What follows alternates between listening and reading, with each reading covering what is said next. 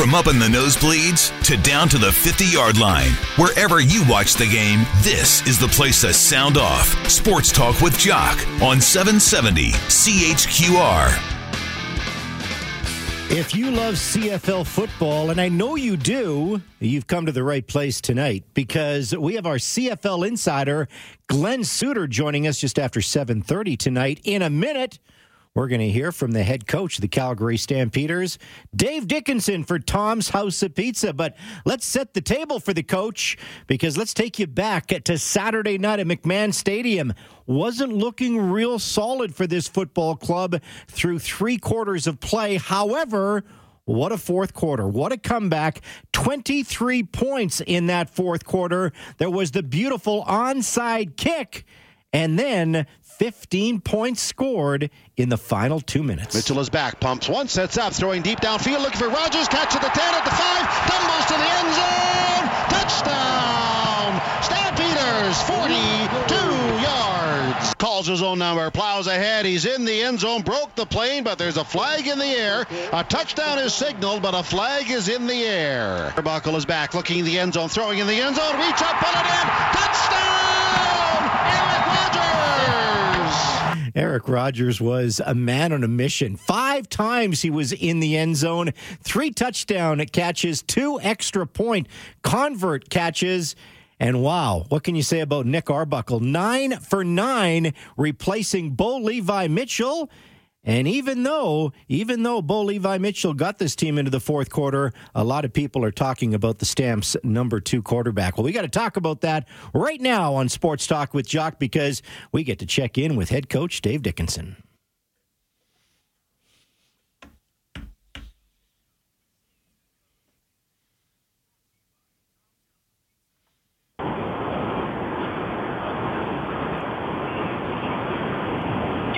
Well, well, Coach, I, I don't know if it was real fun for you during that football game. At least the last couple of minutes were fun, wasn't it?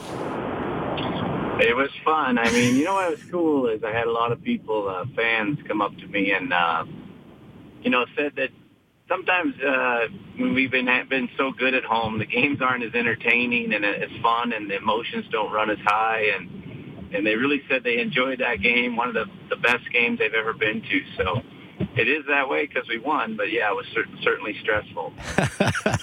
yeah, there, there's no other way to put it because uh, that's that's not how you draw it up in the playbook, uh, you know, with your game planning. But I'm sure you'll take the W. It is, you know, and we're we're fighting hard. You know, football's cruel. I really believe we should have won the first game, and in all in all reality, uh, kind of got lucky in this one. So, you know, that's what it is. That's why I guess we all love the game. Is because especially the CFL game is game is never over. We just kept fighting, kept clawing, and uh, you know, just found a way to win. So much to talk about, Coach, but this is your show. And I've been promoting all afternoon that you're going to be on the show tonight. And we know Bo Levi Mitchell had his MRI at about 2 o'clock this afternoon. So you may as well break it now, Coach. Uh, what's, the, what's the latest?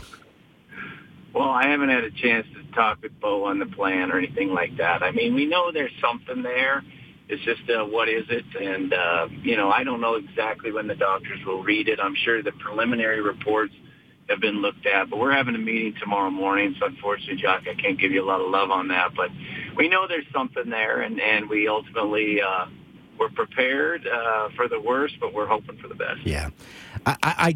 I I'll be stunned. I'll, I'll say this personally that if, if Bo plays this weekend, I I don't see it, Coach. You know, he looked like he was in too much discomfort. Uh, you know, when he came out of that game. Well, I mean, he has played through uh, many of these uh, sore shoulders, sore deals. I mean, if it's a, truly like a something super serious, uh, yeah, obviously you don't play through those type of things. That's his money maker.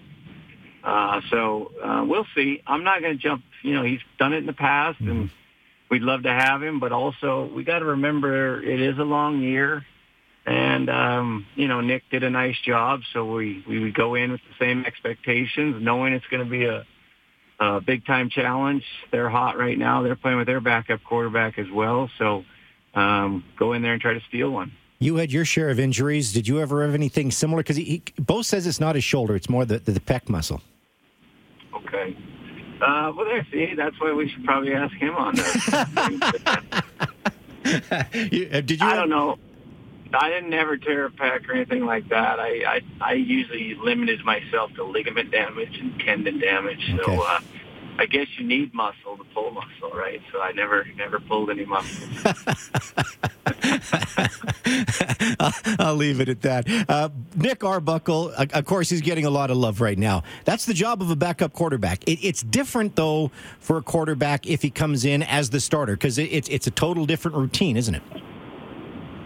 It is. I mean, he, this is what um, you know. Nick is a football crazy guy. He loves the game. He, he loves to talk the game. He loves to compete.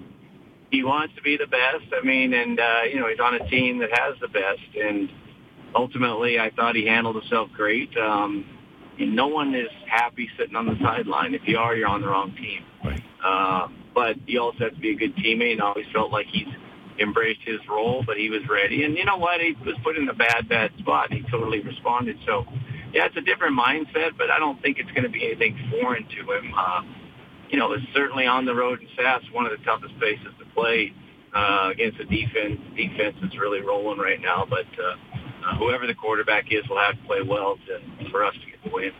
Worst case scenario, Bo doesn't go this weekend. He's not in the lineup. You don't have to dress three quarterbacks, but what is the contingency plan if if Bo uh, uh, can't go? Well, I'm not there yet because I got to see what the injury is. I mean, listen, if it's uh, one game or you know no game, I'm not bringing anyone in. Uh, you need to get the you need to have actually evidence before you make a decision. We've talked over some options, but until I actually have evidence, I'm not going to go there. Okay, okay, fair enough, fair enough. Uh, the onside kick. Uh, that was one of the highlights. Perfectly executed by Mark Kilam's team. Obviously, it was a perfect kick, and and, and we got asked the question on the post game show. It, it, you know, a caller said, "Boy, it looked a little bit deep. I didn't think it was going to work," but that obviously was planned because you knew the kind of speed that a guy like Michael Klukas had. Well, we weren't planning on having it in that 17 yard range. We were Oh, okay. into the wind, uh, and uh, I, I, my only big time coaching advice was make sure the ball lands inbound. I can't stand onside kicks that land out of bounds. You don't even give your team a chance. Uh, but normally, if you're deeper than 15 yards, you don't have a chance. But what happened was it got up in the air, and the wind kind of held it there for just a bit longer, and Mike just committed to it. So yes, it was a little deep. We'd like it, you know, in different areas on that, but it had the good hang time. Um, and honestly, Mike just was fearless. He just ran, made that play. Some people don't talk about Eric got on the ball. Mhm. So, you know, Eric just found the ball in the big plays, and uh, certainly that was huge for us. Well, without a doubt, you know the, the recovery there five times in the end zone. You just don't see that happen very often when a guy gets into the end zone five times. No, you know when he uh, when he's on or he, he finds his groove, I you know I believe he's right there with any of the other dominating receivers in our league. He's just so tough to cover. He's running better this year. He's got those strong hands. He got you know he can he's smart. I I mean I don't think uh, people talk about that for him. He he has these assignments down every single week. We put a lot on his plate and. uh you know, obviously Nick has some of that same trust that Bo has with him and, and found him. So, you know, he played great, and he's physical. So, uh, you know, he's, he's he's one of those guys that you don't find very often. Yeah, no doubt about it. And, and and the other real turning point in this game probably came at the end of the first half because that stand by the defense, you know, third and goal, and you know whether it's Cory Greenwood or Royce Metchie uh, making making that tackle. How important was that heading into the dressing room just with that positive message? Well, it was almost, uh, yeah, I mean, it felt good, but we were still down by 12, but down by 19. You're really scratching your head, and we didn't stop them basically all game. Uh, they didn't get a lot of big plays on us either, but they, they were able to find their rhythm, and uh, offensively, they played quite well. Um, you know, like you said, I, I was one of those games where you were thinking a mistake might get you back in the game. They never made it. They never made it. I mean, uh, yeah, they went for a third, didn't get it, but we didn't get the turnover we were looking for. And, uh, that's why it was just basically we needed that onside kick to kind of switch the possession chart. But it was huge, and it doesn't happen that often. But I think hasn't happened to us the week before. Third in the yard isn't the easiest thing to get anymore in today's world because there's some big, strong men on the other side, and uh, that was a great stop for us. How concerned are you, Coach, that you haven't been able to establish the run in, in, in yet this season?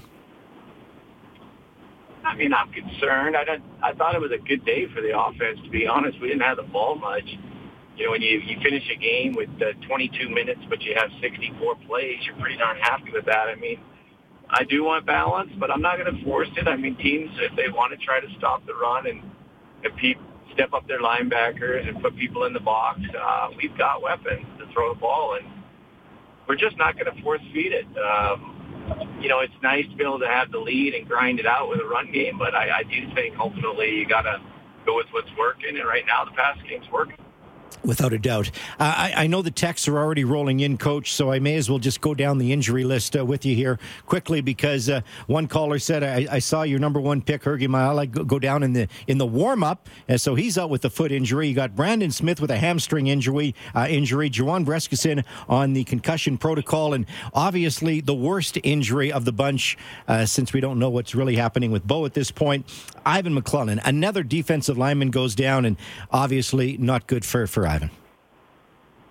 No, Ivan's the one that I'm really, um, you know, I, I it, it kind of breaks your heart to be honest. I love his attitude. He was playing his old team. It was his birthday. Um, you know, he took a penalty that he wants back on the pick six for us. He was a little high and he got Riles in the face. Um, but he's he's an all-in, fully committed athlete that was enjoying finally getting on the field. Uh, we we were enjoying what he was doing, not only on defense but special teams. But his knee just basically, yeah, it just crumbled, and then on the same play, he broke his hand. Uh, so it was just one of those deals where you just feel for him, and uh, we're not we're not expecting him back. Um, you know, I do always say I never want to limit these guys because some guys are just can heal faster, but it was a it was a gruesome injury, and and once again to our defensive line. So we're scrambling. We made a we made a trade with Winnipeg to try to get a guy off their PR. I'm not a guy that people know, but we've been watching and had a relationship with his college coaches, so we knew about him and felt like uh, you know he's got a chance even to play this week. We'll see, but uh, signed Azeem Victor as well, a guy out of Washington, played for the Raiders. So we're working on it. We're, we're just really fighting at the defensive line position right now. Whew, uh, no, so you're telling me that he broke his hand and wrecked his knee on the same play? I don't know about on that same oh, play, but okay. he definitely uh, he played with a was playing with a broken hand. Oh. I, I think it was to be honest because when he put when he went down, he tried to brace himself because he knew he had no legs, and and he caught himself in the wrong position. And yeah, like you said, on his birthday, uh, oh. very very cruel sport at times. I know the guy will work his tail off to get back, but yeah, that's that was a big loss. Well, he was celebrating a birthday with the one and only George Hopkins because Hoppy was celebrating a birthday on Saturday too, and you know a guy that's been with the organization for 48 years. That, that that's a gamer.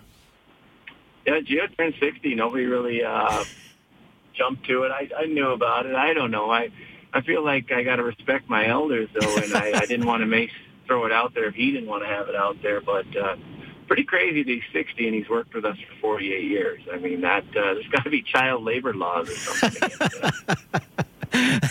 uh, Dave, we got to take a quick time out here. He's the head coach of the Calgary Stampeders, joins us after every single game this season. And of course, this is your time to talk to the coach. So if you have a question for the coach, you know the number. Easy to call, easy to text 403 974 8255. More with Coach Dickenson for Tom's House of Pizza when we return on Sports Talk with Jock. This is Cooper's Corner. I'm Cooper Dickenson, and we're talking about a play from the BC Lions game.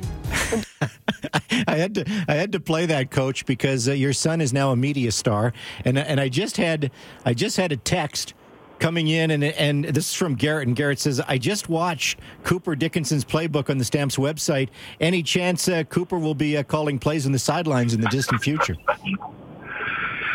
No, no, not much of a chance on that. I uh, I hold on to that pretty tight, but I haven't seen that yet. So uh, I love hearing his voice, though, and you know he's he likes the game, and uh, they asked if he would do something like that. So I'll uh, I'll push him. I'll make sure he does a good job. Maybe I'll play a little more for you.